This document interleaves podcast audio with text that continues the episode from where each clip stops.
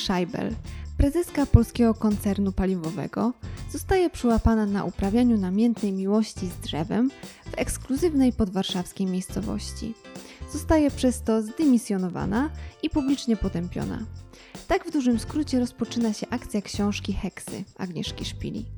Brzmi ten opis może lekko zwariowanie, ale w istocie Heksy to powieść poważna, pełna gniewu i do tego gniewu niewątpliwie słusznego, który wynika z dziejowej niesprawiedliwości. O heksach z autorką na festiwalu Gór Literatury rozmawiała Katarzyna Kasia. Jeśli nie było Wam dane tej rozmowy wysłuchać na żywo, albo chcielibyście do niej po czasie wrócić, zapraszamy na 56. odcinek podcastu Radio Proza. Miłego słuchania!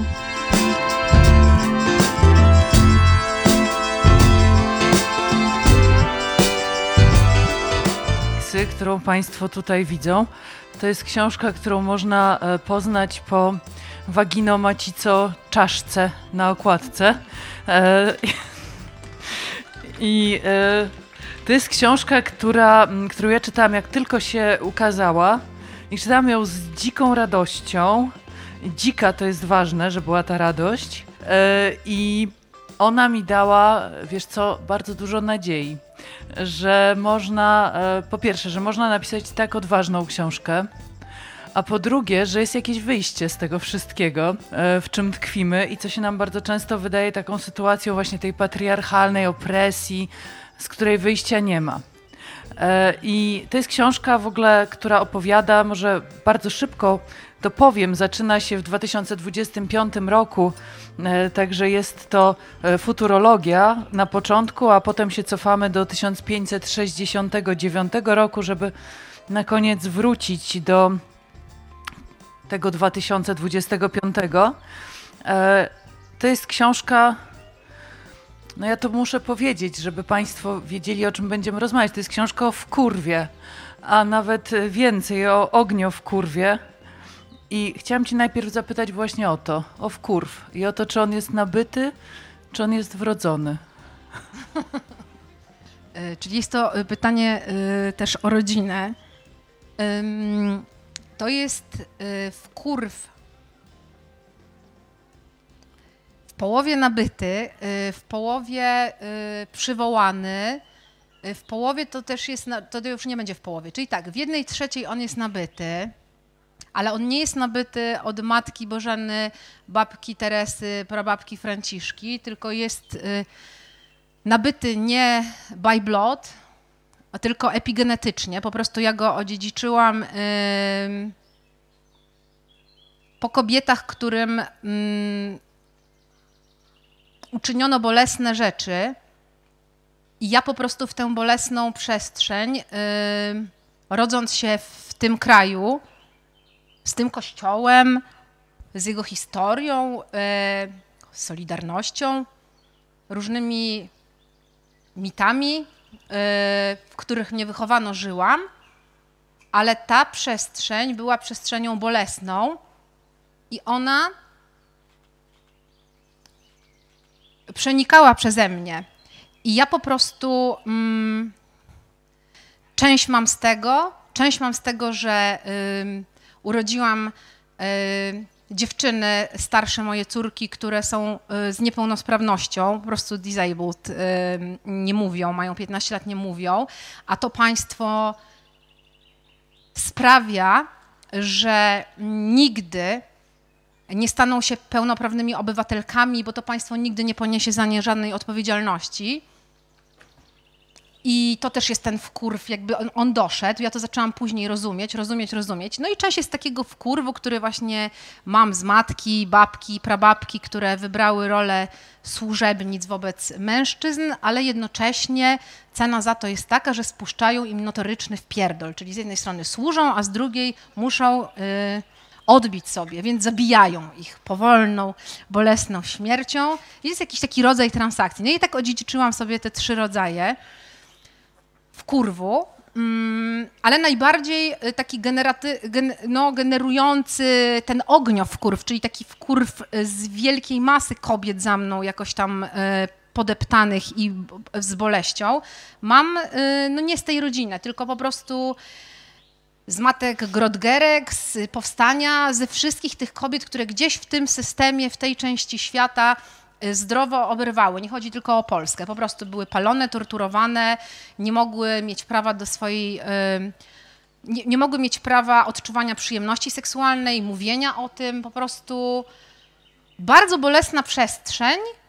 Mm, No i teraz ja miałam do wyboru albo pozostać, czy wpisać się w tę jakby taką ofiarę, e, albo zawalczyć. I heksy są z takiego momentu w moim życiu, kiedy z tego takiego marginesu, y, na który wypchnął mnie system w państwie, Kościół katolicki, odbierając prawa, politycy, e, no po prostu całe to y, zagmatwana pajęczyna polska, to ja się tam znalazłam i ja wtedy postanowiłam zawalczyć. Heksy są z takiej z, takiej wielk, z wielkiego pragnienia zawalczenia i zmiażdżenia tego wszystkiego właśnie seksualnością, czyli życiem, nie śmiercią, bo ten kraj dla mnie jest krajem no, przepuszczającym przez swoje żyły cały czas śmierć. I śmierć, i śmierć, i śmierć. I jesteśmy, ja czuję, że jesteśmy wampirycznym, ultrawampirycznym społeczeństwem, który cały czas wpuszcza w swoje żyły śmierć i karmimy się tym, a ja chciałam to wszystko z orgazmu, z seksualności, z przyjemności, z życia. No właśnie, tylko że y, ta książka y, jest w ogromnej mierze o cierpieniu. Wiesz, ona jest książką, która w tylu momentach boli, bo y, opisujesz historie, które no niby się dzieją w XVI, XVII stuleciu, albo się dzieją za cztery lata, trzy już teraz, e, ale my je przeżywamy cały czas. To jest książka o takiej kontynuacji opresji, o kontynuacji cierpienia. I te twoje bohaterki, to co robią w ogóle zupełnie innego niż większość bohaterek literackich polskich, to one się temu sprzeciwiają, e, sięgając do łączności z wielką mamą Ziemią. I to jest zupełnie inna strategia.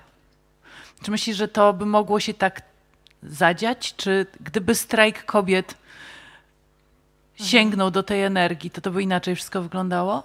Znaczy, w ogóle wydaje mi się, że, nie, że ale też nie chcę tak mówić, żeby no tak na grubo, ale wydaje mi się, że błędem jest odcinanie się w tych naszych strajkach, choć ja jestem za strajkiem kobiet całą sobą, ale wydaje mi się, że jeżeli tego nie podepniemy pod y, szerszy wkurw, czyli nie tylko wkurw związany z odbieraniem nam praw i gwałceniem e, tych praw, z przekraczaniem nas dalej, e, z marginalizacją naszych potrzeb i mm, tylko, że, że jeżeli nie odniesiemy tego właśnie do katastrofy klimatycznej, e, do problemów związanych właśnie z wodą, szerzej, jeżeli nie spojrzymy, nie podepniemy tego pod e, ziemię i oceany, bo właśnie to też mi się zmieniło ostatnio, że ja tak się zafiksowałam, że ziemia, ziemia, ziemia, ziemia, ziemia,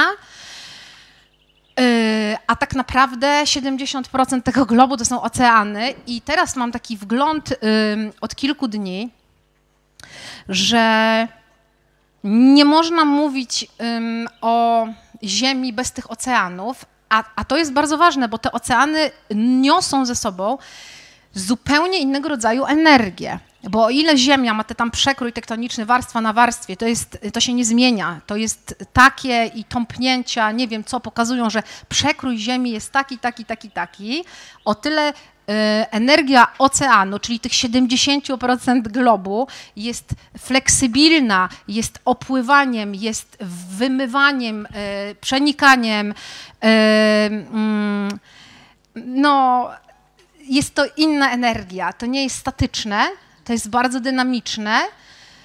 Mm, I ja bym teraz te heksy też już chyba y, pisała trochę inaczej. Ja nie uważam, że one się zdezaktualizowały i pewnie tak nie jest, ale ja przepuściłabym teraz przez nie już też inne jakości. Podpięłabym to więcej, chociaż tam jest ten moment w heksach, gdzie kobiety krzesają waginami o mech.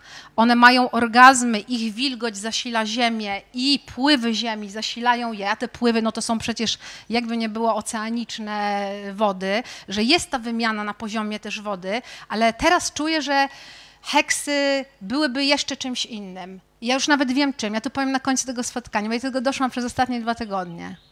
To bardzo... Yy, z pomocą pewnej osoby, ale doszłam po prostu.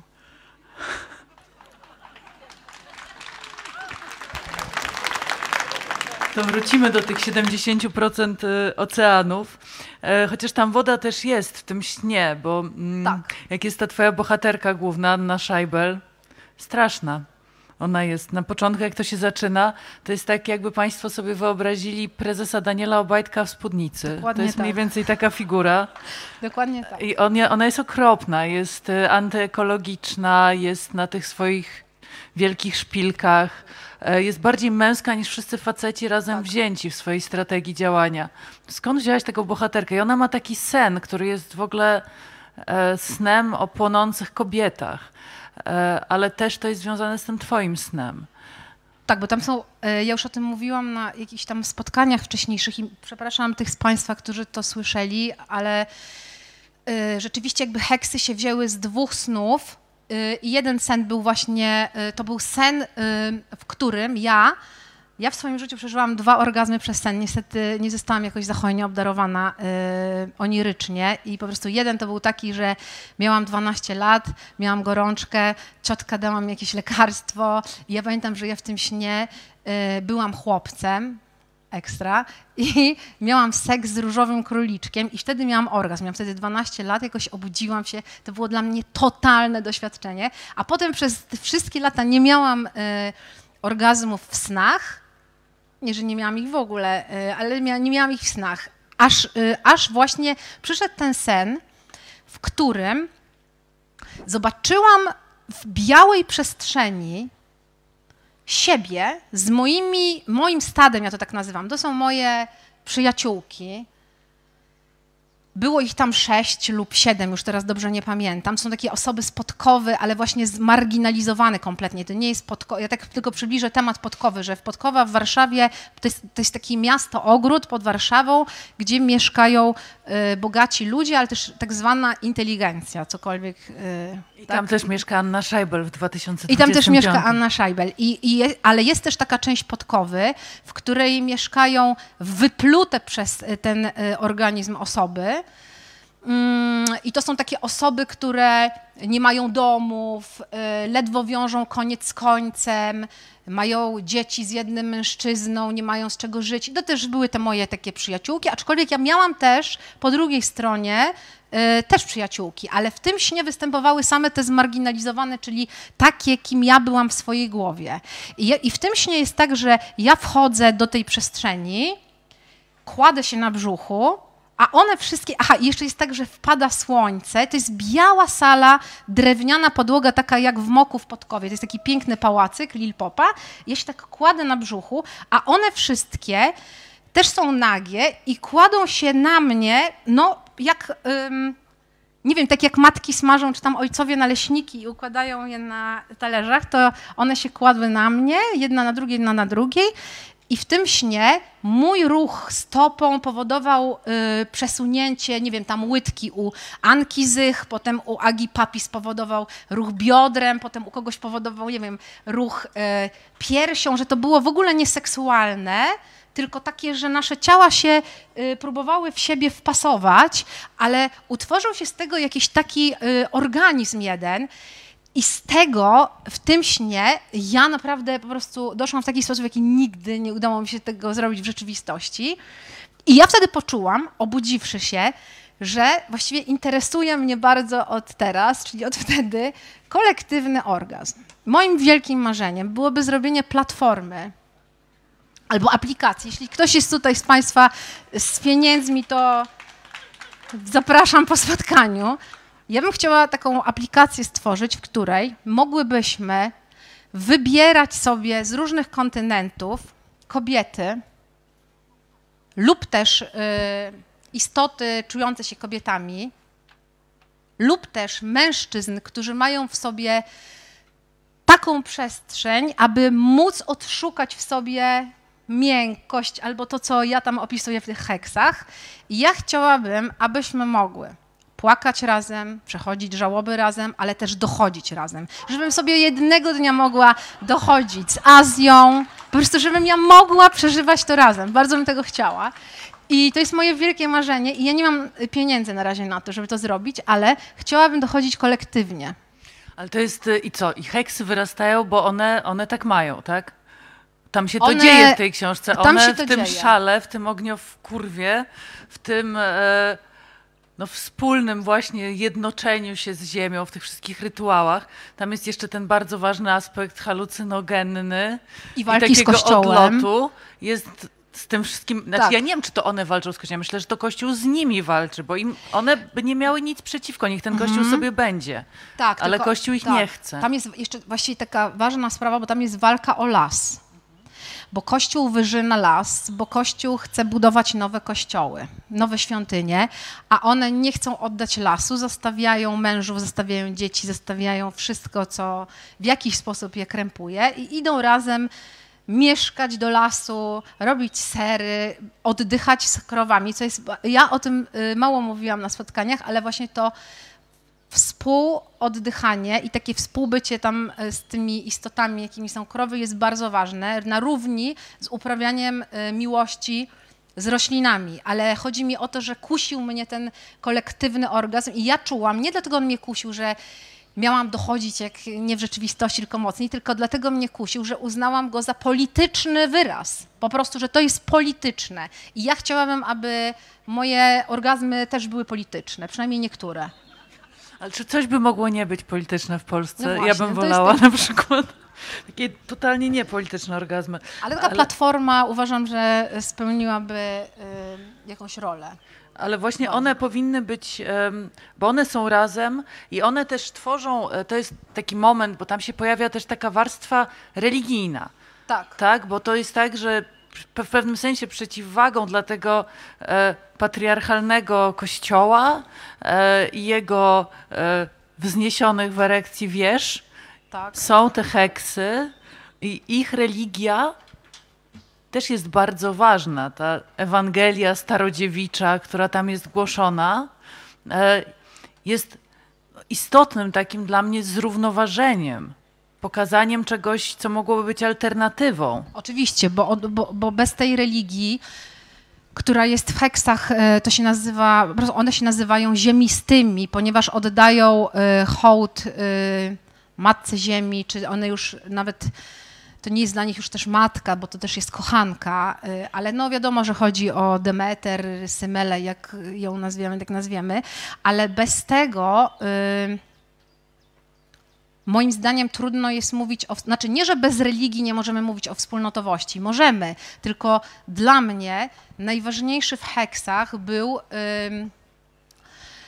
ym, było to odwołanie do ekologii. To było dla mnie fundamentalne, że ja, ja nawet też tak myślę, że po prostu robienie feminizmu bez... Y, znaczy ja, ja, ja wierzę w ekofeminizm po prostu.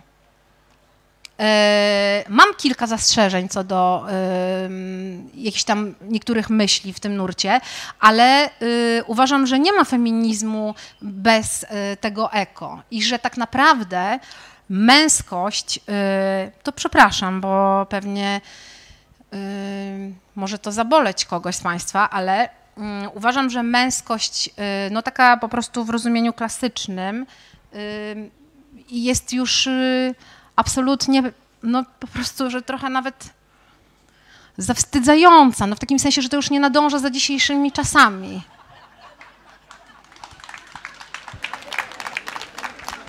Znaczy tak samo jak i kobiety, bo, bo, bo właściwie z kobiecością też mam taki problem, yy, że taka kobiecość, która się okopie w takim y, wizerunku, y, nie wiem, y, załóżmy, że chodzi mi tylko o wizerunek, Moniki Bellucci, tak, że, czy tam Nigeli Lawson. Niestety, no, ja też nie należę do tych, co wyglądają jak w euforii. No, ta... Jak się Jules. Jules, tak? Chciałabym mieć kobiecość Jules, czyli, nie, czyli taką płynną Taką pomiędzy... Bardzo chciałabym być andro, androgeniczna, ale y, nie jestem. Y, Natomiast też uważam, że taka kobiecość i epatowanie taką seksualnością w starym, y, takim właśnie, no nie wiem, dwudziestowiecznym wydaniu też jest już zużyta, że najfajniejsze tak naprawdę jest to, że pojawiła się społecznie u nas też y, jakaś taka szczelina na to, że wreszcie można upłynnić tę tożsamość seksualną. Że nie musimy zostawać w tym, w czym byliśmy. I nie chodzi mi teraz nawet o to, że musimy wszyscy zostać transami, tylko, tylko o to, że można porzucać to, z czym przyszedł na świat nasz dziadek, ojciec, pradziadek, popatrzeć sobie na te zdjęcia, na te wąsy, na te twarze, na to, co oni tam przeżyli i że my tam już nie musimy. Tak samo jak nie musimy za tymi matkami tak do końca, że wspaniałe, znaczy ja nie mogę tak mówić o swojej książce, ale chyba najfajniejsze w heksach była ta zasada, e, solve et coagula, czyli rozpuszczaj i scalaj, rozpuszczaj i scalaj, rozpuszczaj i scalaj, tak jak to jest z twarogiem, właśnie tak jak to jest e, z zasadą istnienia świata, żeby kiedy się już scalimy, rozpuścić się po to, żeby tworzyć się wciąż od nowa. I, i, i, i to jest w życiu y, y, mm, seksualnie, czyli też ym, ym, pod, pod względem siły życiowej, to jest najmocniejsze. Dopóty żyjemy, dopóki się ym, ym, rozpuszczamy, scalamy, rozpuszczamy, scalamy, rozpuszczamy. Jak już się scalimy, no to moim zdaniem czas umierać. E, No tak, ale em, piszesz tutaj o tym, e, bo tu jest na koniec 10 przykazań. Tak. Mo- Mogę tak powiedzieć. No jasne. E, I właśnie piszesz o tym, że rozpadajmy się na kawałki, nie bojąc się wchłonięcia przez ciemną otchłań, a potem scalajmy od nowa. Bądźmy jak twaróg, co z mleka powstając przy pomocy ognia nową postać przybiera, nie zmieniając części składowych. Rozdzielanie i scalanie niechaj będzie podstawową zasadą kierującą naszym życiem. Niechaj nas nigdy nie zwiedzie normalność, czy tak zwana osobowość kompletna. Ilekroć o nich usłyszycie, połóżcie swe dłonie na wulwie i sprawdźcie, czy aby nie przestała pulsować, tętnić. Nie ma dla wulwy nic bardziej zgubnego niż rozkładające się niczym tuszki przepiórek na obrazach flamandzkich mistrzów, mieszczańskie normy podtrzymujące te dwa koncepty. I właśnie Cię o to chciałam zapytać, o mieszczaństwo i o normalność, E, bo to jest e, dokładnie przeciwieństwo heks. To ja opowiem Ci, jeśli mogę, taką e, historię sprzed e, tygodnia, mm, może dziewięciu dni. Pojechałam e, większą taką bandą do Triestu z Kyrku, bo tam byliśmy na dwutygodniowych wakacjach i pojechaliśmy do właśnie Triestu, o którym moja najbliższa przyjaciółka powiedziała, stara, kupiliśmy tam mieszkanie, to jest najcudowniejsze miejsce, po prostu świetni ludzie, totalna akceptacja, wszystko, zobaczysz jak będzie. A moje dziewczyny, moje córki, no są y, tymi, którym dedykowałam też y, tę książkę, ponieważ one mm, nie mają możliwości mm, funkcjonowania w y, tak zwanej neurotypowości. To znaczy one po prostu są y, tak inne neurotypowo, tak inaczej postrzegają świat, tak inaczej y, przetwarzają wszystko, że no na przykład y, ten stół, to, ta kanapa, y, y, państwa leżaki nie mogłyby teraz stać, gdyby tam państwa nie było. Musiałyby być przez Milenę położone na bok, bo dla niej to wtedy jest porządek, tak? Albo stół też nie służy do stania, tylko jest przewrócony i wtedy ona robi taki ona wtedy tak, y, jak taki mierniczy światek, taki jakiś, nie wiem, geodeta sobie sprawdza, czy tam się wszystko jej zgadza, nie zgadza, ale to jest ogromne zadanie dla percepcji i właśnie też one są takim wielkim moim y, darem, bo ja przez to jestem y, wrzucana w taką przestrzeń, w której nie mogę patrzeć normalnie. Bo jak patrzę normalnie, wtedy nie mam z nimi żadnego połączenia. Muszę je nienawidzić nawet, bo to jest tak trudne życie, jak cały czas wszystko musi. I w tym Trieście to było tak, że a propos mieszczaństwa, tak? No bo Triest jest takim po prostu mieszczańskim, fajnym, łatwym do życia miastem z niskimi cenami y, y, mieszkań, naprawdę. Ty, tyle co w Sokołowsku, tam kupuje się super mieszkanie w kamienicy. I wszyscy chodzą czyści i tacy ładni. Oni są czyści, ładni, schludni I cieszą się tymi parkami, i pizzą, i dobrym kinem, i tym, że mają morze, właściwie tym Joyce'em, że tam przeżył ileś lat. No wszystkim się tak cieszą. I my z tymi dziećmi, właśnie y, z Antkiem, który tu jest y, między państwem, y, szliśmy napotykając co chwilę takie spojrzenia bardzo. Y, to były takie spojrzenia taksujące te dzieci moje, na zasadzie nie pasujecie tu. W ogóle tu nie pasujecie. Milena szła taka brudna, bo ona jak ja to się dosyć yy, brudzi i bosa, ponieważ uparła się przez dwa tygodnie nie nosić butów, a jej siostra Helena wyglądała jak z pokazu Gucci'ego w pięknej sukience, ona taka jest jak z dwudziestolecia międzywojennego, więc Helenę nawet by mogli oni jakoś tam kupić, natomiast Milena była dla nich yy, dulle grit. Po prostu to była to była figura szaleństwa, tylko durszlaka na głowie jej brakowało, y, żeby chyba y, przypomnieć im tę metaforę wojny. I oni nie mieli na to żadnej zgody i dłużej trzeba było z naszej strony takiej... Yy, musieliśmy w sobie znaleźć y, takie jakości, które dawały paszport tym moim dziewczynom w ogóle do poruszania się tym mieszczańskim miastem i jakby wziąć je pod taką ochronę. A, tym sam, a, a, tymczasem jakby 100 y, kilometrów dalej, 110, na Kyrku, gdzie nie ma takiego społeczeństwa właśnie mieszczańskiego, które stworzyło odrodzenie, wymyśliło i nie, to nie była Republika Wenecka, bo też jest związane z tym, że to była Republika Wenecka, bogactwo yy, i tak dalej, no to tam wszyscy pokochali te dzieci, dawali im wszystko za darmo, po prostu dziewczyny były jak królowe, yy, częstowane, wszyscy się do nich uśmiechali, no to było zupełnie jakby inne doświadczenie. Tymczasem mieszczaństwo reagowało na dzieci moje no, w sposób taki lękowy i nawet jak nam mm, postanowiono pomóc w aptece, to to było na zasadzie przejdźcie już tutaj gdzieś tak z boku, tak po angielsku to było tak przez zęby, co by się tak nie rzucać w oczy. I mnie to bardzo mm, bolało. Mm, Antek mówił, żeby tak na to nie patrzeć, ale mnie to bolało. Ja to widziałam, że my do mieszczaństwa yy, nie należymy. Że jakby mieszczaństwo nie jest gotowe na yy, moje dziewczyny. A tymczasem ja uważam, że cała że jakby feminizm w ogóle nie powinien być mieszczański. Feminizm po prostu z, z, powinien być y, przestrzenią, w której mamy jakiś rodzaj y, otwarcia na to, żeby wpuścić w siebie perspektywę szaleństwa, y, imperfekcji, brudu, braku pieniędzy, no po prostu marginalizacji i wtedy y, otoczyć ten świat miłością, ale że jakby nie wierzę i nie chcę też y, zranić nikogo tutaj, ale nie wierzę w to, że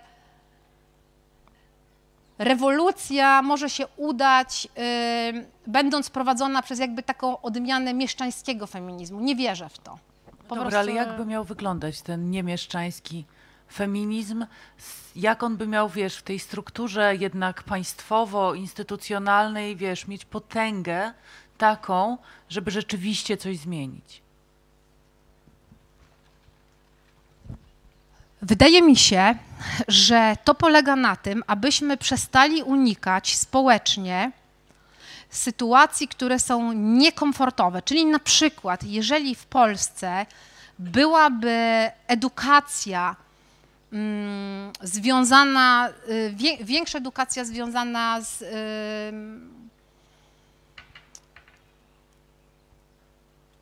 no ze wszystkimi grupami marginalizowanymi, w tym właśnie disami, czyli moimi y, dziećmi, które nie są perfekcyjne, w które mogą jeść w brzydki sposób, które po prostu tych norm mieszczańskich nie spełniają i nigdy nie spełnią, to że wtedy mielibyśmy, gdybyśmy się eksponowali, bardziej eksponowali, bo, bo jakby mieszczaństwo ma to do siebie, że trochę jest pozamykane w takim e, schodzeniu yy, na peryferia, że jednak to jest tak, znam takie grupy w Warszawie, które y, ogromne pieniądze pakują y, w trufle. Naprawdę mam takich znajomych, którzy po prostu y, kupują za bardzo duże pieniądze trufle albo latają do Salzburga na festiwale i płacą za to 3000 euro, żeby być na jakimś koncercie w pięknej sukni i pokazać się tam i być na liście i po pięciu latach, żeby nadszedł mail, że oni się w tym roku tam dostaną. Że jakby mi się wydaje, że to jest y, y, wampiryzm i że tym wartościom y, nie należy hołdować, że jeżeli my w naszych życiach, każdy w naszym odszuka, z czego mógłby zrezygnować, a gdzie zrobić w sobie większą przestrzeń na to, żeby właśnie stworzyć więcej y, touchpointów, no takich punktów styku y, z imperfekcją, z brzydotą i z jakimś rodzajem, y, nie wiem, czegoś, co jest również odrażające, w taki sposób, taki właśnie niedoskonały, w taki, który jest poza normami, wtedy nie musielibyśmy tacy być, tylko byśmy poczuli przez chwilę, co to jest być tym zmarginalizowanym. Takie to są ćwiczenia, to jest praktyka. Po prostu chodzi o praktykę. Nie o uprawianie teorii, tylko o to, żeby upraktycznić to, wprowadzić w życie jak najwięcej takich punktów stycznych. Mogłabym napisać taki program. Wydaje mi się, że miałabym na to jakiś pomysł. Yy, bardzo chciałabym, żebyśmy wszyscy przećwiczyli się nie z zachwytu, nie z y, hołdowania starym wartościom i y, operom y, w Wiedniu i y, w Salzburgu, żebyśmy po prostu mniej czasu spędzali w, w filharmoniach, a więcej czasu spędzali no, y, w różnych ośrodkach z różnymi takimi ludźmi, którzy nie poradzą sobie bez naszej miłości i bez takiego właśnie feministycznego objęcia. Takie coś mi się to pojawiło i to jest trudne. To nie miało tak, miałam mówić więcej o seksie, ale jakby zeszło mi na takie tematy. Czekaj, zdążymy jeszcze porozmawiać o seksie, ale poczekaj, bo jeszcze chciałam zostać chwilę tutaj, e, czyli w tworkach, bo e, okay. ta twoja e, Anna Scheiber e, budzi się w tworkach i tam wszyscy są właśnie tacy straszni, przerażający. Te kobiety, które ona widzi, ona, stara Scheibel, jeszcze sprzed y, tej psychozy wielkiej, ona by w ogóle tam, nie wiem, zażygała się na widok Dokładnie. większości tych, y, tych osób. Natomiast y, ona nagle przeżywa dokładnie to, o czym ty teraz mówisz, czyli ona staje się jedną z nich, no bo to jest to pytanie, nie? że z jednej strony, wiesz, uwrażliwiać się przez przebywanie, no tak. no to jest jakiś taki poziom, powiedziałabym, podstawowy, natomiast dokładnie. uwrażliwić się przez to, że się stajesz kimś, od kogo wszyscy inni się odwracają z obrzydzeniem, to jest jeszcze co innego. I wiesz, tam jest taki moment w tych tworkach, bo tam są zamknięte wyłącznie kobiety. I one wszystkie są jakimiś porąbanymi ekolożkami, one są jakimś strajkiem kobiet, one są jakimiś strasznymi feministkami. I państwo tak to rozwiązuje. Jak wszystko źle pójdzie, to to jest nasza przyszłość, więc tym bardziej warto czytać heksy. Um, państwo tak to rozwiązuje, że je zamyka po prostu w zakładzie psychiatrycznym bez wyjścia. One mają e, diagnozę, która jest gorsza niż wyrok. Znaczy, wiadomo, że one tam są na dożywocie, na zawsze. I, um, no i Scheibel, która właśnie była na samej górze, była w ogóle mistrzynią świata w by byciu me męską, ona się tam znajduje i nagle odkrywa, że to są jej siostry i że to jest zupełnie inaczej niż jej się wydawało przez całe życie. To jest y, właśnie taki moment w książce, mocno przeżyty przeze mnie, bo ja. Y, Mając y, to doświadczenie bycia matką y, dzieci z niepełnosprawnością i właśnie takich, co to w no, tych y, mieszczańskich normach nie siedzą i nigdy żadna z nich nie zostanie żoną ambasadora.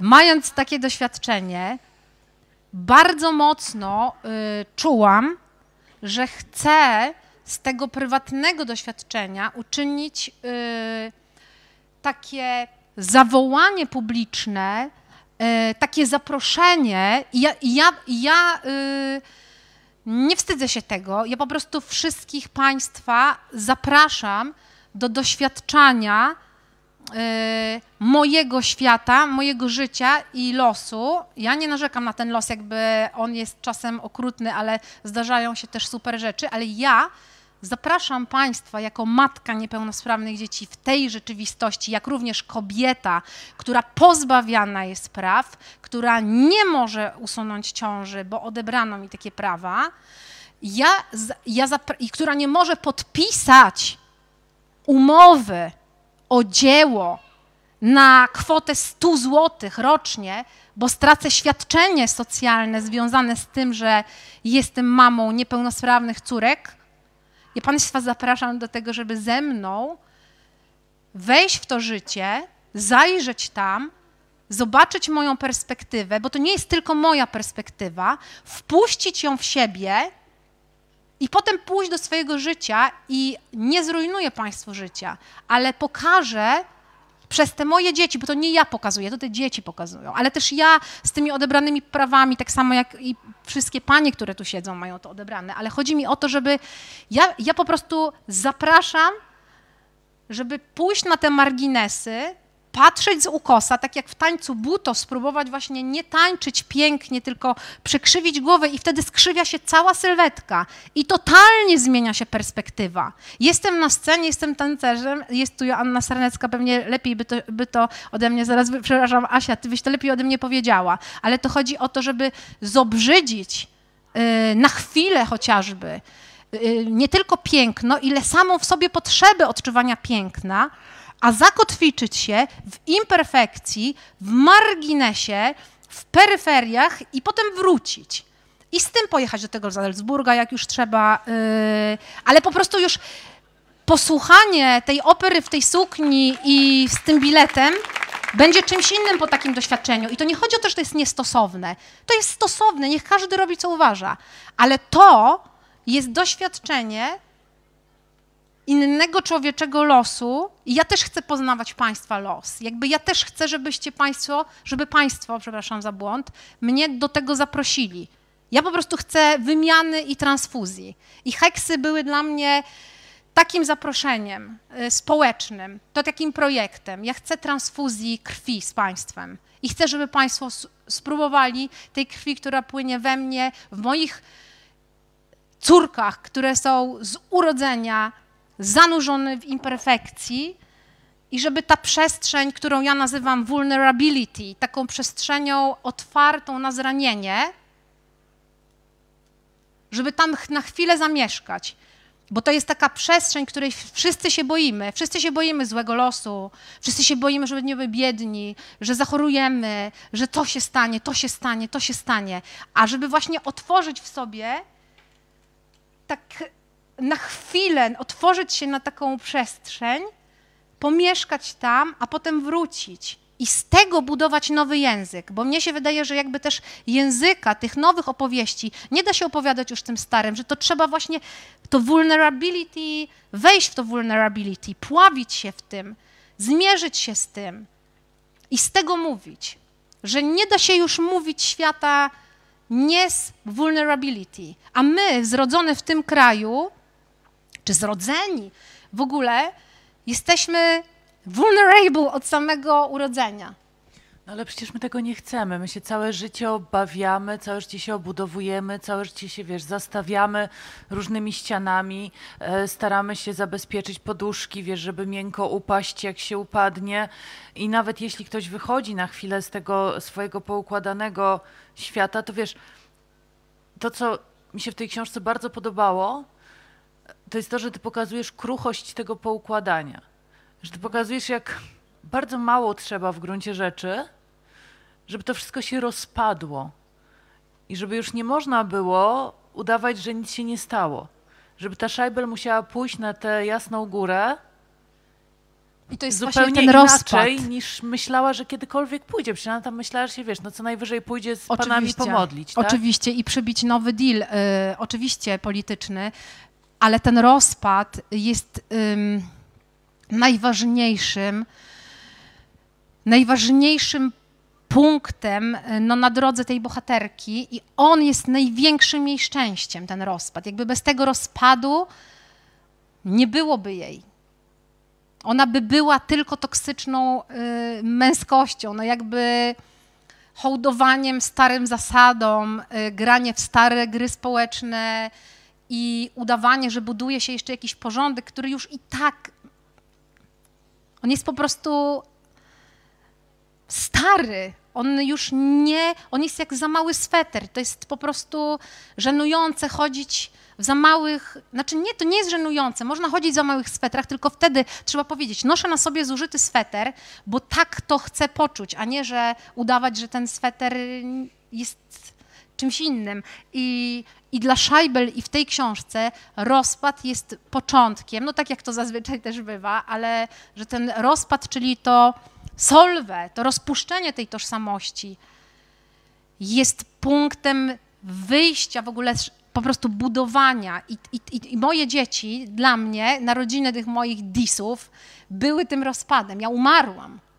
Po prostu ja umarłam, y, kiedy zdiagnozowano je po raz pierwszy jako autystyczne. Ja leżałam a propos ziemi, bo to też jest, ta ziemia bardzo mocno mi towarzyszy, bo te ziemiste, mm, mogę zrobić taką teraz y, takie odniesienie, bo te ziemiste też wzięły się stąd, że po pierwsze ja od dziecka miałam silną potrzebę jedzenia żywicy. Zlizywałam żywicę z drzew. Jestem świrem na punkcie żywic. Wącham żywicę, liżę żywicę, grałam w piłkę ręczną i trener przywoził nam z Czech coś takiego, co się nazywało sztiparski lep i to było po to, żeby chwytać lepiej piłkę, ale to się robiło w tajemnicy przed innymi drużynami, że tak tylko się maczało leciutko, ale ja zawsze maczałam tak, że mi się ta piłka nie odlepiała przy, przy rzucie i nas zdyskwalifikowano, tylko po to, żeby to potem oblizać. Jakby kocham ziemię, kocham ziemię. Y, I jak dziewczyny, moje córki zostały zdiagnozowane po raz pierwszy, to położyłam się na ziemi, pamiętam to, ja po prostu położyłam się na ziemi i wydłubałam paznokciami, bo ja też jak, na przykład jak sadzę rośliny, bo jestem też świrem y, bylinowym, znam nazwy bylin po łacinie, ja po prostu kocham byliny, kocham byliny. Asia też to wie, bo tam była cimici fuga racemoza u nas kiedyś w spektaklu i w ogóle. Świecznica, czyli pluskwica groniasta, to jestem ja, pluskwica groniasta. Mm, jest taka roślina, która jednocześnie menstruację reguluje, jednocześnie ułatwia porody, jednocześnie można też y, być bezpłodnym poprzez nią, czyli ona jakby w ogóle towarzyszy kobiecie. Ona też na przykład w klimakterium, y, czytałam, jest używana, że jakby towarzyszy kobiecie Pluskwica groniasta jest dlatego taką niesamowitą rośliną kobiecą, że może jej towarzyszyć od 12 roku życia, kiedy na ogół dostaje miesiączkę, przez poród, y, potem przez y, menopauzę, po prostu całym cyklem życia kobiety idzie, ale wracając, y, ja położyłam, tak wydrapałam palcami ziemię po tej diagnozie, bo jeszcze mi ta lekarka powiedziała, ja pani coś powiem, widzę, że pani je kocha, ale ja mam w rodzinie takie dziecko i chcę pani powiedzieć, że to już nigdy nie będzie dobrze. I ja wróciłam do domu. To było naprawdę tak straszne. Dziewczyny spały w samochodzie.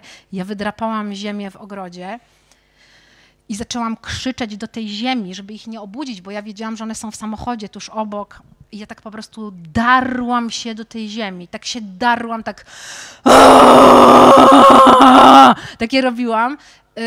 I ja straciłam głos. Przez trzy dni nie mogłam mówić. Nawet nie mogłam płakać. Po prostu utrata głosu była jakaś z utratą łez y, skorelowana. Potem zaczęłam mówić, ale już inny głos miałam po tym całym zdarzeniu. Ale potem ta ziemia towarzyszyła mi w każdym y, momencie ważnym, w każdym po prostu, w każdym. I te ziemiste właśnie biorą się z takich moich, no takich granicznych doświadczeń y, granicznych doświadczeń y, życiowych. Pamiętam też takie piękne zdarzenie z ziemią, że dziewczyny moje miały wtedy 5 mm, lat, kąpały się w takich basenikach właśnie w ogrodzie malutkich, y, mm, dmuchanych i było 26 stopni i to był 23 września, wiele lat temu, 26 stopni. Cudowny czas, a po południu ja tam dałam im obiad, posadziłam na huśtawce i nagle poczułam w powietrzu, naprawdę ja to po prostu poczułam, bo tak powiał wiatr i ja poczułam, że idzie jesień. I chwilę później spadł deszcz i temperatura spadła jakieś 13-14 stopni i ja się położyłam na tej mokrej ziemi i moje dzieci zrobiły to samo i wąchałyśmy tę ziemię, po prostu my to czułyśmy, że koniec, to jest koniec lata, nadchodzi jesień. E, the winter is coming. No i, e, no i ziemia po prostu jest zawsze ze mną. ja do niej trafię, ja się z niej wzięłam tak jak wszyscy my, ale mam z nią bardzo silny związek i czuję, że ona beze mnie i mojego krzesania i państwa krzesania nie przeżyje. Musimy ją zasilać. No Dobrze, a co z oceanami? To jest ten moment. Oceany to wilgoć, po prostu nawilżajmy, zwilżajmy, róbmy wszystko, aby tej wilgoci nie tracić. Ale teraz tak zupełnie wracając do oceanów, no, mam, miałam taką wielką przyjemność, że poznałam aktywistkę wodną, Ewelinę Jarosz. Y, Pewnie ktoś z Państwa też y, słyszał o niej. To jest taka, no tak, są takie postaci. Ja widziałam ostatnio na festiwalu Postporn y, w Warszawie, genialnym. To były jedne z najlepszych dni mojego życia, po prostu ten festiwal, bo ja, to mi tak otworzyło oczy, bo nagle okazało się, że ekoseks i po prostu krzesanie wulwami o mech to jest nic, że po prostu świat idzie w taką stronę. Świat uprawia seks z roślinami na dużą skalę. Dużą. I nie jestem sama. Jest jakaś super grupa świetnych ludzi, którzy nie robią tego tylko dla swojej przyjemności, tylko robią to ideowo. I tam poznałam tę Ewelinę i ona pokazała, przepraszam za to i, i, i, Ewelina zaprezentowała ze swoją y, dziewczyną, zaprezentowały film z twórczynią ruchu y, ekoseksualnego Unsprinkled. Po prostu one pojechały do South Lake i tam w jeziorze pośle, po, poślubiły artemię, takie wielkie, przepiękne krewetki. I to był taki ślub, ja o tym mówiłam w Wałbrzychu niedawno, więc też przepraszam, jeśli ktoś z Państwa był, ale ja się strasznie popłakałam na tym filmie, bo to jest przysięga małżeńska, a one to robią po to, aby chronić te artemie, które są zabijane dla przyjemności dzieci na ogół, bo to rodzice kupują je dzieciom, one po prostu są wtedy martwe, a te artemie stanowią jakiś najważniejszy jak to powiedzieć, że jakby bez nich zawali się cała gospodarka ekos, Mhm. ekosystemu.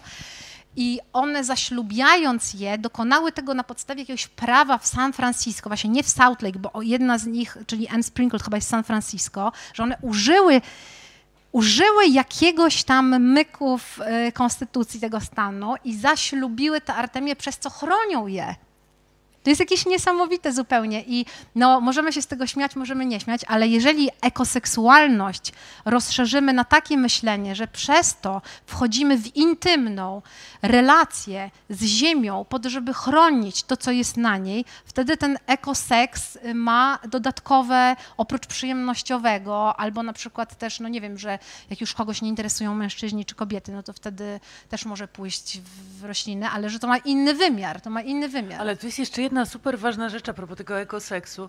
Mianowicie tutaj w ogóle w heksach, i to też dla mnie było wielkie odkrycie, e, wychodzi się z takiej relacji, e, która byłaby związana z jakimkolwiek podporządkowaniem. To jest w ogóle sytuacja absolutnie wolna od y, jakiejkolwiek przemocy, jakiegokolwiek nacisku, bo to, wiesz, jak mówisz ekoseks, no to ktoś czegoś używa. Tutaj w ogóle nie ma tej e, dynamiki, nie ma tej relacji. To jest współbycie. To się dzieje jakby podmiotowość jest zachowana u obu tych stron. To nie jest tak, że ktoś coś Tak. wykorzystuje do tego, żeby sobie zrobić przyjemność i to jest akurat roślina, e, tylko to, to ma zupełnie inną dynamikę i to było dla mnie wielkie odkrycie.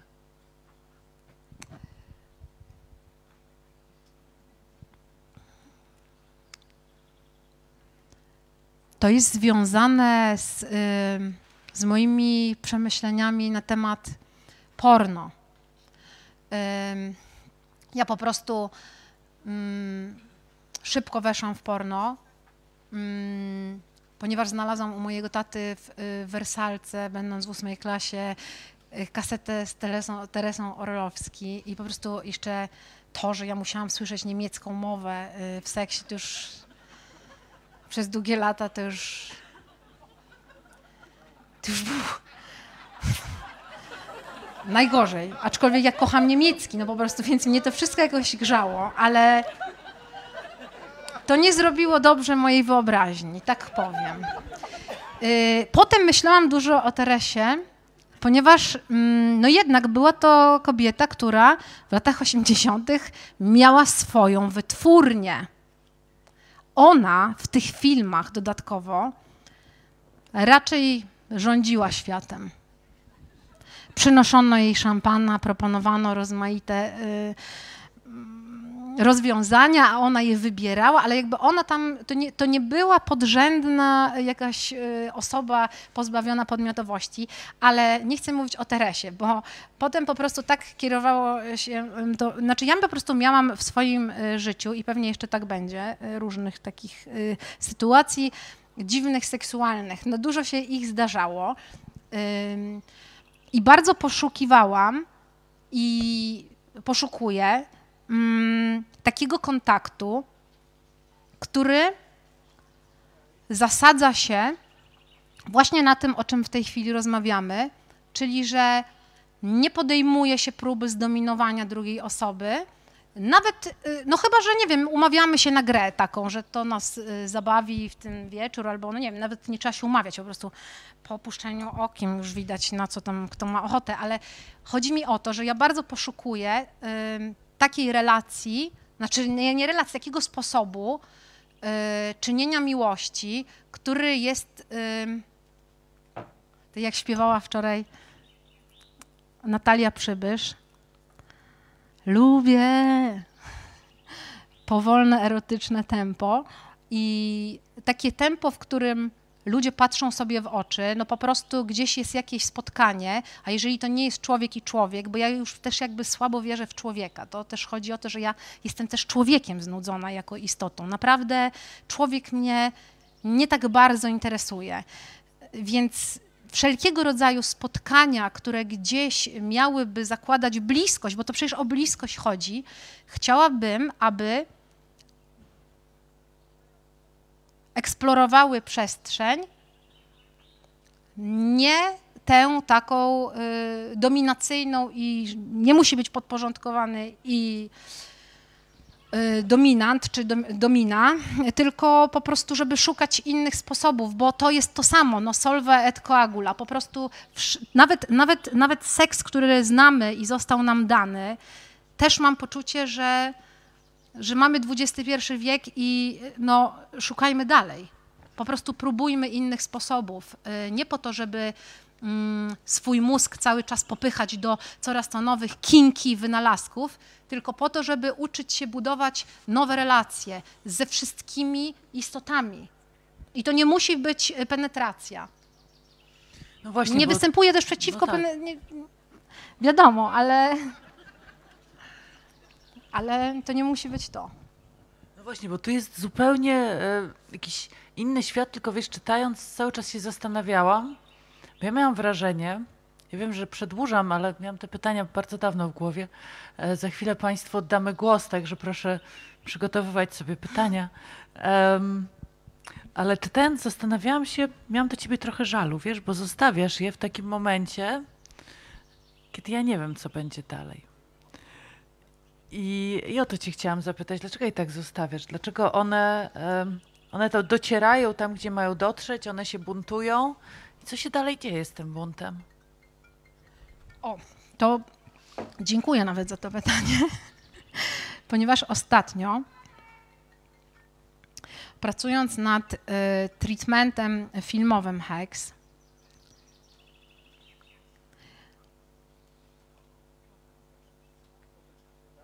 doszłam tam, gdzie książka się, znaczy doszłam dalej i uważam, że mogłoby to być jeszcze lepsze niż książka. To znaczy, nie chciałabym teraz, znaczy, no nie chcę teraz tego zdradzić, nie, ale, bo wtedy ale powiedz mi, to można tego nie obejrzeć. Film będzie, tak? Będę mogła zobaczyć, bo jak nie, no to ci tutaj będę musiała cisnąć, żebyś nam opowiedziała, ale e, jeżeli mi obiecasz, że to będzie gdzieś, bo ja miałam żal, to znaczy miałam takie poczucie, że wiesz, dziś mnie zostawiłaś, ja nie chciałam akurat w tym miejscu zostać. Mhm. Myślałam, wiesz, o tym, co będzie, co będzie z nimi dalej, bo to była trochę dla mnie odpowiedź. Czy nie mogłybyśmy tego zrobić razem, w sensie nie filmu, ani nie tego, ale czy wiesz, nie mogłybyśmy wejść razem w ten projekt, żebyśmy no to właśnie, my napisali, bo to jest kwestia, wiesz, wiesz tego pytania o to, co się... Bo to jest trochę pytanie o to, co się stanie z nami wszystkimi. Wiesz, bo to jest... E, Magda czytam... Małek wczoraj napisała szpila jesteś profetką, wszystkie no skończymy no tak. w lesie. No właśnie, dokładnie. Tylko wiesz, co my w tym lesie zrobimy, co się z nami w tym lesie stanie, czy, czy ten las w ogóle będzie, um, wiesz, e, czy to nie jest tak, że tak sobie też myślałam czytając, że um, ekofeminizm jest wspaniały i bardzo w ogóle tak, tutaj się z Tobą zgadzam. Też mam pewne momenty, w które mniej, ale takich dużo więcej, w których bardziej. I. Mm, ale cały czas gdzieś tam mam w głowie to pytanie, czy to już nie jest po jabłkach, czy to już nie jest za późno.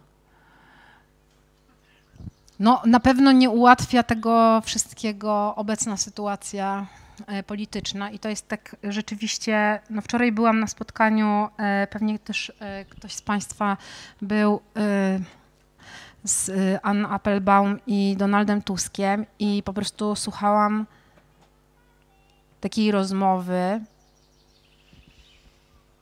z której dla mnie niewiele wynikło. Jakby znam tę opowieść. Nie, nie liczyłam na to, że ktoś mi opowie coś właśnie dwudziestopierwowiecznego, tylko że się będziemy tam odnosić do jakichś y, dwudziestowiecznych y, schematów bardziej, ale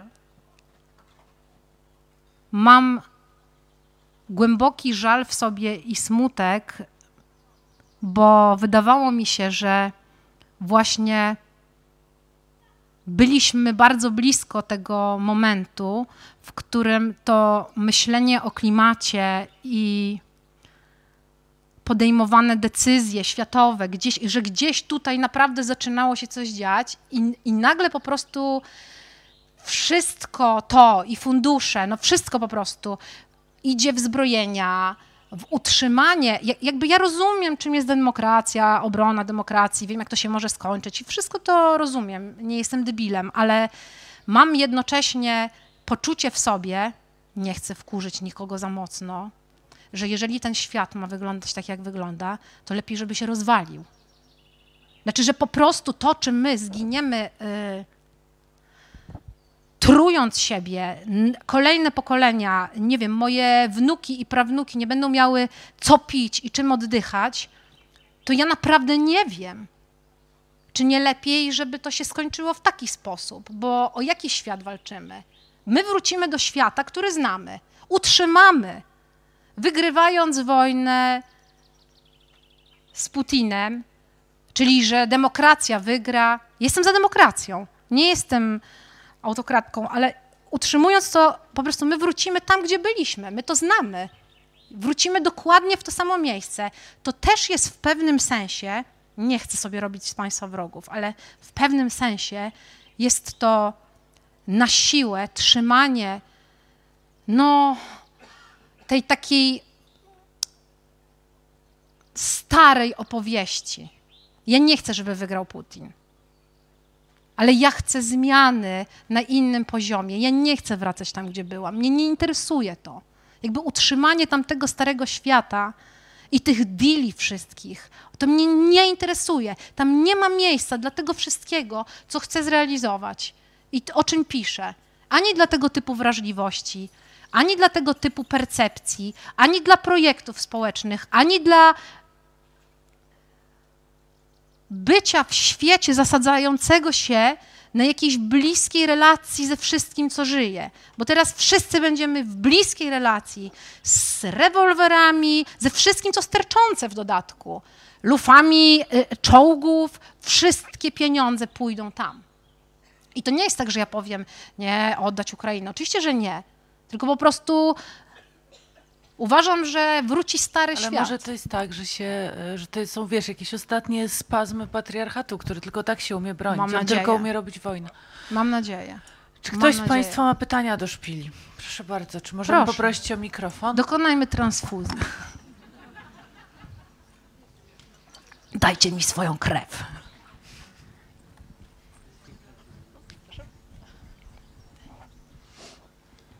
Ja myślę, że jestem tak jak większość z nas, zafascynowana, dzień dobry, dzień twoją dobry. energią, entuzjazmem, pomysłami, ale teraz wstąpił we mnie duch pokory i ja się czuję tą mniejszością tutaj. I chciałabym jednak zaryzykować a, apologetykę mieszczaństwa, do którego ja się bardzo chętnie próbowałam wepchnąć, bo wychowywałam się, żeby tak krótko określić, w atmosferę lumpen inteligencji emigracyjnej. To znaczy, tak krótko mówiąc, lodówka, wszędzie w jadalni, gazety zasypane, e, a byłam w takiej prywatnej francuskiej szkole i tam wszystko było ładne, czyste, schudne te oczy. Ja proszę jednak o nie, nie, nie zaburzenie prawa do willi, do filharmonii, do czystości, do perfekcji i napominam, ty jesteś jeszcze młoda i na szczęście może już nie pamiętasz o tym, że to, co się nazywało zgniłą burżuazją i co stalinizm między innymi wściekle zwalczał, są te wartości. Także my nie musimy je przejmować, chociaż ja, ja lubię filharmonię, willę, czystość. E, e, ja właśnie marzyłam jako dziecko o tym, żeby mieć naczynia, talerze, które są jednakowe, bo u nas w domu nie było ani jednego krzesła, które by było podobne do innego, a rodzicom, jak mówiłam, a czy nie można kupić parę takich samych talerzy, to oni patrzyli na siebie, bo oni przeżyli wojnę, łagry, Syberię, wygnanie. I próbowali się powstrzymać od śmiechu. Oni uważali, że to, że to jest niesamowite zabawne, że taka piętnastoletka sobie życzy, żeby były takie same talerze. I właśnie tak jest jakiś wyraz idiotyzmu ostatecznego. A ja chcę mieć takie same talerze do cholery i chcę mieć prawo do tego i proszę mi tego nie zabraniać. Ale poza tym strasznie mi się podobają twoje pomysły. Dziękuję bardzo. Ja bez tej y, filharmonii, y, no, wiesz, to jest tak dla mnie, że ja nie chcę nie chodzić do filharmonii. Ja chodzę do filharmonii de temps en temps. Tylko chciałabym, żebyśmy, i to nie jest zmuszanie, tylko zachęcenie, żebyśmy poszli tam czasem, czasem, obdarci, inni, z jakimś, wiesz, nie chodzi o to, żeby jeść popcorn, ja, mi nie chodzi o to, żeby obalać y, taki porządek, dzięki któremu coś się tam trzyma w ramach i że mi nie chodzi o robienie na siłę chaosu. Tam, gdzie jeszcze jakimś cudem się to trzyma. Nie o to chodzi. Chodzi o robienie, i tu chciałabym, żebyś ty spróbowała teraz powiedzieć mi to, czy ty to czujesz. Że ja chcę zrobić też miejsce w tym świecie, tym moim dzieciom i tym grupom, które są poza jakby nie mają tam dostępu, bo albo nie dostały takiej edukacji, albo nie czują się tam pewnie z jakichś innych powodów, że chciałabym, żeby one nie czuły się tam osądzane przez taką grupę właśnie jak w tym trieście było, wiesz, że my zaburzyłyśmy społeczny porządek na ulicach. A co ja mogłam zrobić? Odciąć Milenie nogi, dlatego że nie chcę założyć butów, a Triest nie był gotowy na laskę yy, bez butów po prostu. No nie był na nią gotowy. W każdej y, kawiarni czy miejscu, w którym byliśmy, patrzono na nią y, z uprzedzeniem i z niemiło. To było naprawdę dla niej też niemiłe. I wiesz, co się stało? Podjechała do nas brodatka. W mojej książce jest taka postać, właśnie jak u y, Olgi, no jest kumernis, w domu dziennym, domu nocnym, to tam jest u mnie brodatka i ta brodatka nagle, my sobie siedzimy tam przy jakiejś ulicy i jemy lody i nagle na takim super rowerze grzeje bardzo brudna kobieta z brodą, czarnymi zębami, no po prostu typowe, no 100% postaci z mojej książki i nawet wtedy Antek powiedział, szpila zobacz, brodatko. I ta brodatka jedzie prosto na nas, parkuje rower przed y, moimi tymi dziećmi nami i, i mówi, po angielsku, czy możemy jej postawić loda. I my powiedzieliśmy tak, spoko, kupiliśmy jej lody, ale wtedy zrobiliśmy jej zdjęcie. Zdjęcie, żeby po prostu zobaczyć to, że ta brodatka, ona jest, jest taka wspaniała, przyjechała tylko do nas, ona nas wybrała. Byliśmy apostołami jakby tego, co ona miała w sobie, tej imperfekcji i wiesz, no po prostu ja tylko o to proszę i tego bym chciała, żeby wstęp do filharmonii, bo ja chodzę z dziećmi do filharmonii. Ja kupuję bilety i chodzę z dziećmi do filharmonii. Milena chodzi ze mną na koncerty. Helena ma ADHD, więc nie chodzi na koncerty, ale chodzimy do teatrów, chodzimy do kin. Ja y, dużo bardzo rozpycham się w tych instytucjach, bo uważam, że tylko kultura e, jest tą sferą, w której one jeszcze mogą zafunkcjonować. Jakby w żadnej innej ich nie chcą, ale w kulturze, ja, ja wierzę tak jak w Sugarmanie, że jakby kultura jest sferą demokratyczną, jedyną. Więc ja od małego brałam je do zachęty. Jedna jechała z szuflą do śniegu, a druga na przykład, wiesz, z miotłą i mówiłam w zachęcie, jak nas nie chcieli wpuścić, że jadę na tę i na tę wystawę i błagam, mam autystyczne dzieci, no muszą wejść z tą szuflą. I wpuszczali nas i wiesz, za którymś razem już mogły tam wchodzić, ale mi tylko chodzi o to, żeby świat nie kasował tych grup, ale też tu nie chodzi tylko o niepełnosprawnych intelektualnie. Tu chodzi o wszystkie inne grupy zmarginalizowane, które nie mają tam łatwego wejścia albo czują się w jakiś sposób nieswojo, żebyśmy się czuli swojo, żeby te struktury trochę otworzyć. Nie chodzi mi o to, żebyś ty się tam czuła nieswojo, tylko żebyśmy miały takie spotkania ze sobą, że ty się tych moich dzieci albo moich przyjaciół, którzy nie są disami, ale są wiesz, queerami dziwnymi, dziwne jakieś postaci to są, żebyśmy wszyscy umieli razem tam wejść i czuć się dobrze. Mi o to chodzi.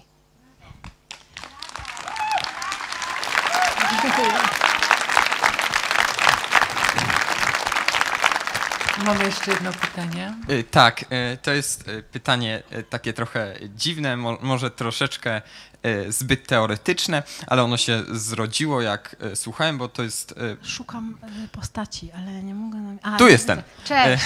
To jest bardzo ciekawe, cie, ciekawy mm, no, wykład, rozmowa, ale zrodziło się u mnie takie pytanie, ponieważ jeśli chodzi o seks z roślinami, to gdzie jest zgoda ze strony roślin? Okej. To znaczy niemożność wyrażenia zgody, y, milczenie nie oznacza zgody. To jest taki mm, moralne pytanie o to, czy seks z roślinami nie jest zawsze gwałtem.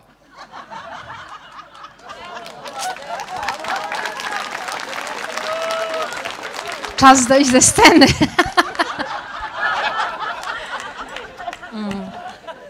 W dodatku pojawiły się jeszcze takie doniesienia y, przed dwoma tygodniami, że naukowcy udowodnili, y, że jakaś roślina, nie pamiętam e, nazwy tej rośliny, reaguje e, na dotyk ludzki, no taki jak, e, no ma PTSD po prostu po takim dotyku, ale nawet nie seksualnym, tylko wiesz, jak palcem próbujesz dotknąć liści, to nerwy tej rośliny reagują w taki sposób, jakby mm, doznała głębokiej traumy.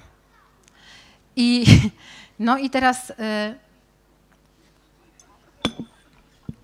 nie wiem do końca, co z tym zrobić. Łudzę się tym, że może są rośliny, które nie reagują w taki sposób.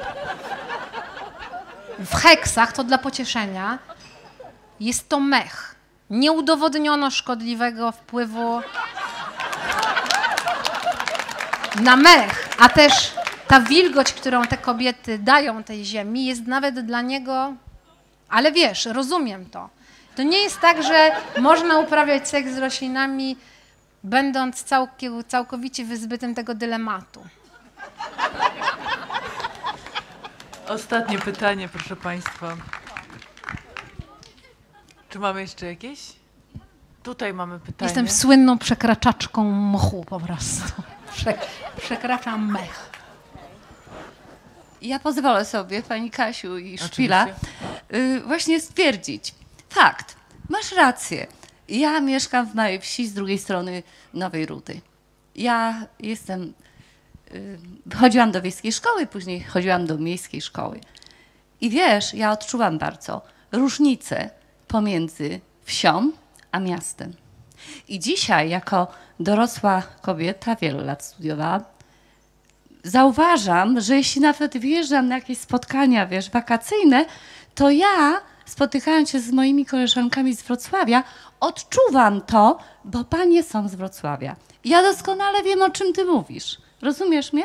Tak. Mówiąc o twoich dzieciach. Także dziękuję bardzo. Dziękuję. Y, Powiedziała mi y, dwa dni temu Monika Strzępka właśnie, że, bo ona mm, urodziła się na wsi, mm, szybko była wychowywana jakby głównie przez y, babcię na tej wsi i powiedziała, że jak z jednej wsi, z tej swojej jechała do innej wsi, to dziewczyny z innej wsi, trochę większej, wołały na nią wsiura i że dla niej to była w ogóle trauma pokonać ten dystans z jednej wsi do drugiej. I ona mówi, no, że jakby z tym takim, bo chodziło o to, że ym, Monika przez y, tydzień mieszkała w ym, takim domku nad Bugiem drewnianym, do którego dałam jej klucze i że ona powiedziała, że od razu jej się włączył taki chłopski rys, że może ja jej chociaż posprzątam za to. Albo o nie, nie mogę tego dotknąć, bo ja to spalę na pewno. Że takie jakby zaczęło jej się włączać y, myślenie pańszczyźnianego chłopa. Ona to tak nazywa, tak? No bo ym, chodzi o tę ludową historię Pol- Polski i, ym, i, i to mnie tak uderzyło, że jakby to była podróż z jednej wsi do drugiej, ale mówię o tym dlatego, że jak się ma w tym swoim, tak jak, tak jak, jak ty opowiedziałaś przed chwilą, że jedziesz do, do Wroc- to spotykasz się z dziewczynami z Wrocławia, to jest żaden dystans. A, a, a ja mam to jako matka niepełnosprawnych dziewczyn, czy dziewczyn z niepełnosprawnością, że będę mogła odnieść w życiu, jak to się mówi, sukces, albo nie wiem, przetłumaczą mnie na może jakiś język, może kilka, albo zrobię film, teraz będzie serial, to już jest jakiś, dla mnie dziewczyny, która się urodziła we Wrocławiu, mieszkała w Leśnej, potem w Chojnowie, potem w Wałbrzychu gdzieś, że dla mnie to jest takie, Jezu, ja w ogóle jestem jedyna wykształcona w tej rodzinie, więc to w ogóle dla wszystkich jest jakiś ho, ho, ho.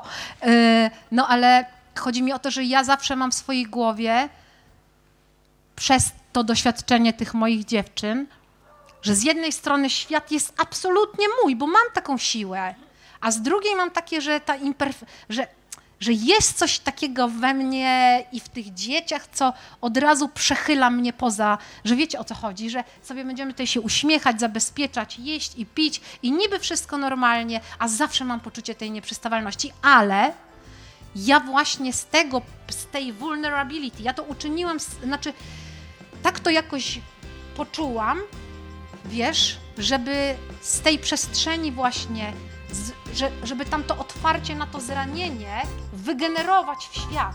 Nie, że świat mnie huknie zna, nagle i rozetnie mi serce przez to, tylko że ja idę z, z tą przestrzenią i pokazuję ją. I wtedy to jest, to daje siłę. Bardzo Państwu dziękujemy. Agnieszka Ja Szpila. dziękuję bardzo. To była bardzo ważna rozmowa dla mnie.